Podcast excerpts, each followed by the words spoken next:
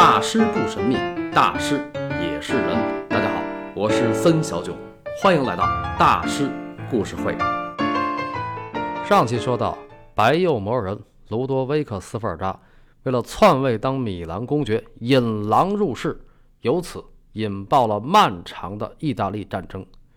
那么，作为文艺复兴时期最杰出的王公之一，卢多维克冠为米兰创下了万世之功，但他为了一己之私残害亲族，导致意大利半岛生灵涂炭，而且自己还不得善终。此种卑劣而愚蠢的行径，实在为人所不齿。说到这儿呢，我忽然想到了一首歌，王菲的《棋子》。比安卡和他哥哥吉安公爵，不就是罗德维克手中的两颗棋子吗？吉恩公爵最终被这边二叔害得家破人亡，而比安卡虽然没有性命之忧，但是因为跟马克西姆连婚姻不幸，他终身未育，三十八岁抑郁而终。他在一五一零年十二月三十一号去世，据说死的时候，马克西姆连的反应非常淡漠。老马作孽呀！为了那四十万杜卡特金币，比安卡又何尝不是他手中的一颗棋子呢？人是多么复杂的动物啊！尤其那些名人，他们的精力、才华和胆识数倍于常人，而老天往往对其中的一些人格外眷顾。让他们总能肆意地释放自己，比如马克西米连。无论在欧洲史还是哈布斯堡的家族史上，马克西米连都相当有一号，因为他是哈布斯堡王朝鼎盛时期的奠基人。在比安卡去世前的两年零十个月，也就是一五零八年二月，马克西米连。终于正式成为了神圣罗马帝国的皇帝，因为被当时的教皇授予了一个称号，叫“神圣罗马帝国的凯撒”。这什么意思呢？这就是说，从此以后，马克西米连就是马克西米连大帝了。而且他这个大帝当的还特省事儿，连教皇的加冕礼都省了。往前倒七百年可不是这样，因为从公元八百年红桃 K 查理曼开始，欧洲甭管哪个国王当皇帝，都必须要到罗马教廷举行加冕。但是从老马开始不用了。那当时那个教皇为什么能把这个加冕礼给省了呢？这不是意大利战争呢吗？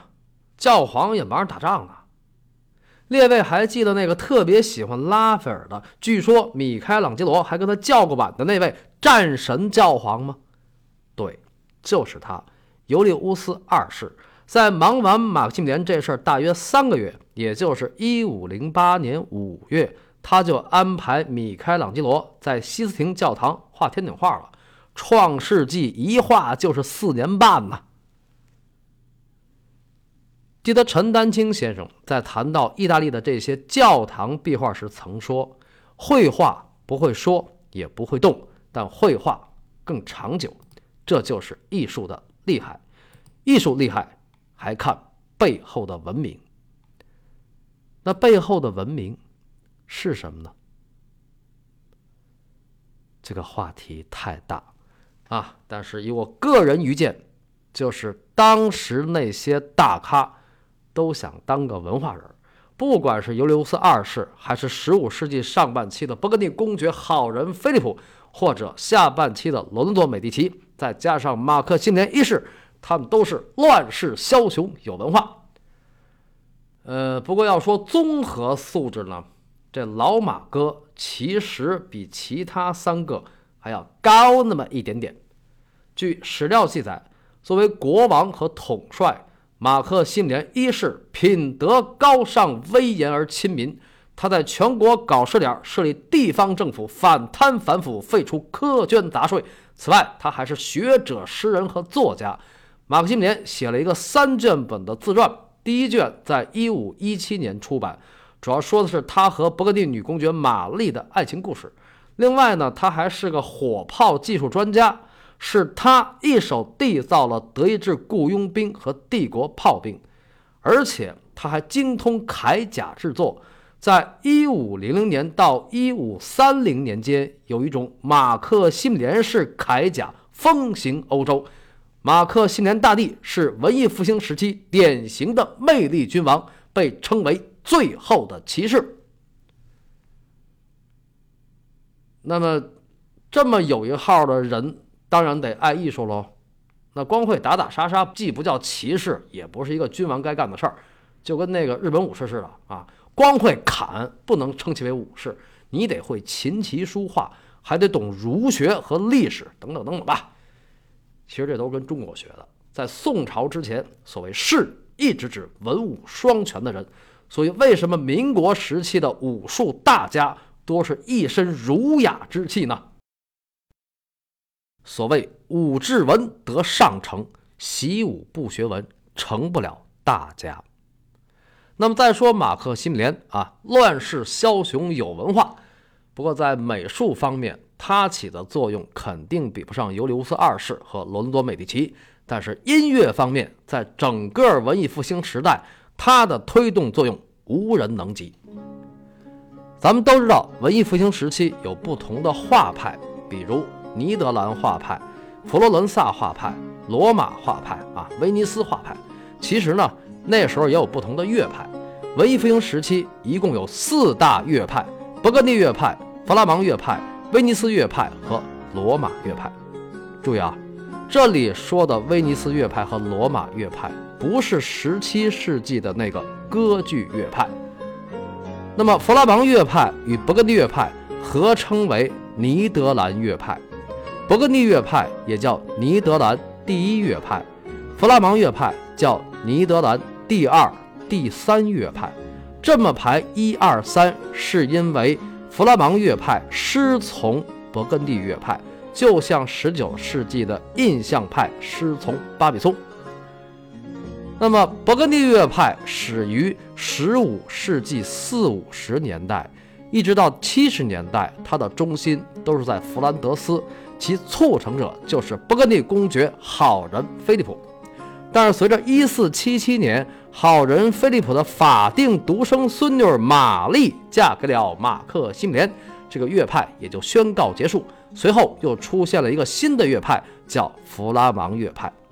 弗拉芒乐派主要由混在弗兰德斯的音乐人构成，它历时漫长，在欧洲逐渐形成了一个辐射全境的音乐圈，所以它是文艺复兴时期最重要的一个乐派。那它为什么能辐射全欧呢？因为从十五世纪八十年代后期开始，欧洲音乐圈的中心从弗兰德斯转移到了神圣罗马帝国的德国和奥地利。所以，我们今天看德国和奥地利这两国在历史上为什么进出大音乐家呢？从根儿上讲，其实是因为马克西姆连。因为他是一个热爱音乐的人，他不光是神圣罗马帝国的皇帝、德意志国王，他还是奥地利大公，他们老家就在奥地利。马克西姆连在位期间，聘用大量弗拉芒乐派的音乐人作为宫廷乐师，并且礼遇有加，有的还被册封为贵族，比如奥地利作曲家保罗·霍夫海默，此是当时最著名的管风琴家。有人曾说。霍夫海默之于管风琴，犹如丢勒之于绘画。哎呀，这个评价就是摸着天了啊！其实呢，他的待遇也是摸着天了，贵族啊，对吧？那为什么说他的待遇是摸着天了呢？咱们今天提起文艺复兴的那些大师们，都觉得他们当时因为受到国王或者教皇的赏识，社会地位肯定特别高，对吧？其实不是的，那些艺术大师无论多火，都只是一个工匠，依然属于老百姓的范畴。所以，为什么叫巨匠呢？对吧？而马克西姆连的难能可贵之处在于，他作为一代君王，不光给了音乐人那样的待遇，还给了他们自由啊！虽然这只是当时对少数的顶级音乐人而言啊。呃，比如弗拉芒乐派的另一位代表人物叫海因里希·埃萨克。这个埃萨克呢，与达芬奇是同一时代的人，他比达芬奇大两岁左右，是弗拉芒人，据说是生于布拉班特，布拉班特啊，梵高的故乡。那么，一四九六年，埃萨克被马克西姆连任命为维也纳宫廷的作曲家，当时他已经四十六七了。按说都这岁数了，有个窝就踏实待着呗，对吧？把皇上伺候好，完了养老能有退休金，包括看病啥的。但是艾萨克不，只要一干完活就四处溜达，比如去德国和意大利，所以他对德国音乐的影响意义深远。但是呢，艾萨克其实更爱意大利，他拿着维也纳的工资，还给费拉拉宫廷写音乐。这费拉拉之前我讲过啊。卢多维克老丈人他们家在威尼斯正南，是欧洲第一个真正新式的城市。那么艾萨克拿着工资做外活，儿马克西姆连不管，所以他内心也就野了啊，没事老往意大利跑，尤其是佛罗伦萨。他在佛罗伦萨不光有房，还有一媳妇儿，这什么情况啊？哎。都是意大利战争闹的。埃萨克二十多岁就去了佛罗伦萨，他在那儿生活了将近十年。他是罗伦多·美第奇的私人作曲家和美第奇家族的音乐家庭教师。要不是因为兵荒马乱的，他才不去维也纳找工作呢。所以，一个人的青春安放在了哪儿，或许那个地方才是他真正的故乡。有道是念念不忘，必有回响。一五一四年，埃萨克终于向维也纳宫廷提出了辞职申请。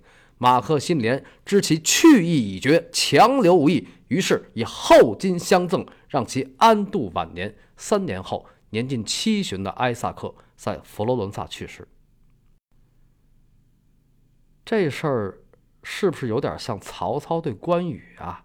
虽然三日一小宴，五日一大宴，上马金，下马银，奈何拦不住郭云长千里走单骑。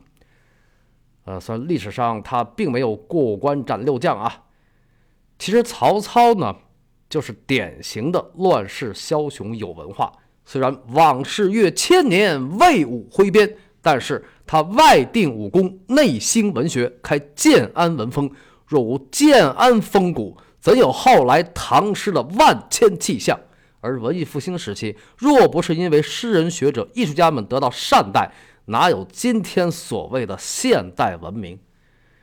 这个光有钱算不上文明啊，连文化都算不上。有钱没文化，富不过三代。那么话说，大江东去，浪淘尽，千古风流人物。曹操、周瑜、诸葛亮、关羽、张飞、赵子龙，英雄总是一波波来，一波波去。其实大师也是一样。一五一七年，埃萨克去世；一五一九年，达芬奇去世；一五二零年，拉斐尔去世；而一五二一年，弗拉芒乐派最重要的一位代表人物去世。此人名为若斯坎德普雷，在达芬奇那个时代，他是欧洲最伟大的作曲家，是西方音乐史上的一座高峰，在有生之年就被称为音乐之父。呃，注意啊，是音乐之父，不是西方音乐之父。西方音乐之父是巴洛克时期的巴赫大师，但是巴赫大师比若斯坎小着二百来岁呢。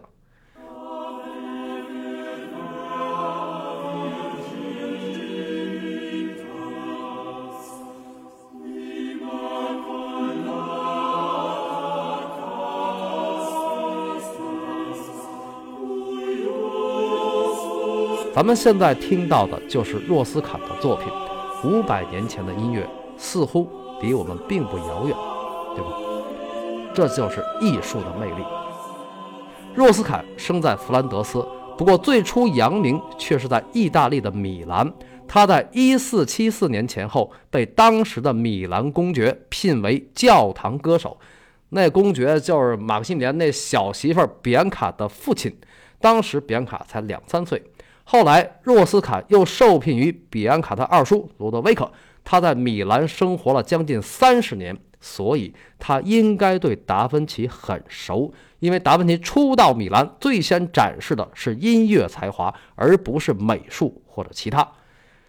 呃，当然说到音乐造诣，达芬奇固然是全能天才，但这方面肯定不能和若斯坎相比。在两位大师去世将近半个世纪后，一位佛罗伦萨作家在一五六七年这样评价若斯坎：他的音乐才华举世无双，犹如米开朗基罗之于建筑、绘画和雕刻。他们二人为那些真正热爱艺术的人打开了眼界。这位作家是当时佛罗伦萨的外交官，叫科西莫·巴尔托利。他说的不错，大师和他们的作品为那些真正热爱艺术的人打开了眼界。那么，马克西米连在大开眼界之后，他的人生又将如何呢？而维也纳怎么就成了世界音乐之都呢？请听下集《男神老马的 Happy 人生》。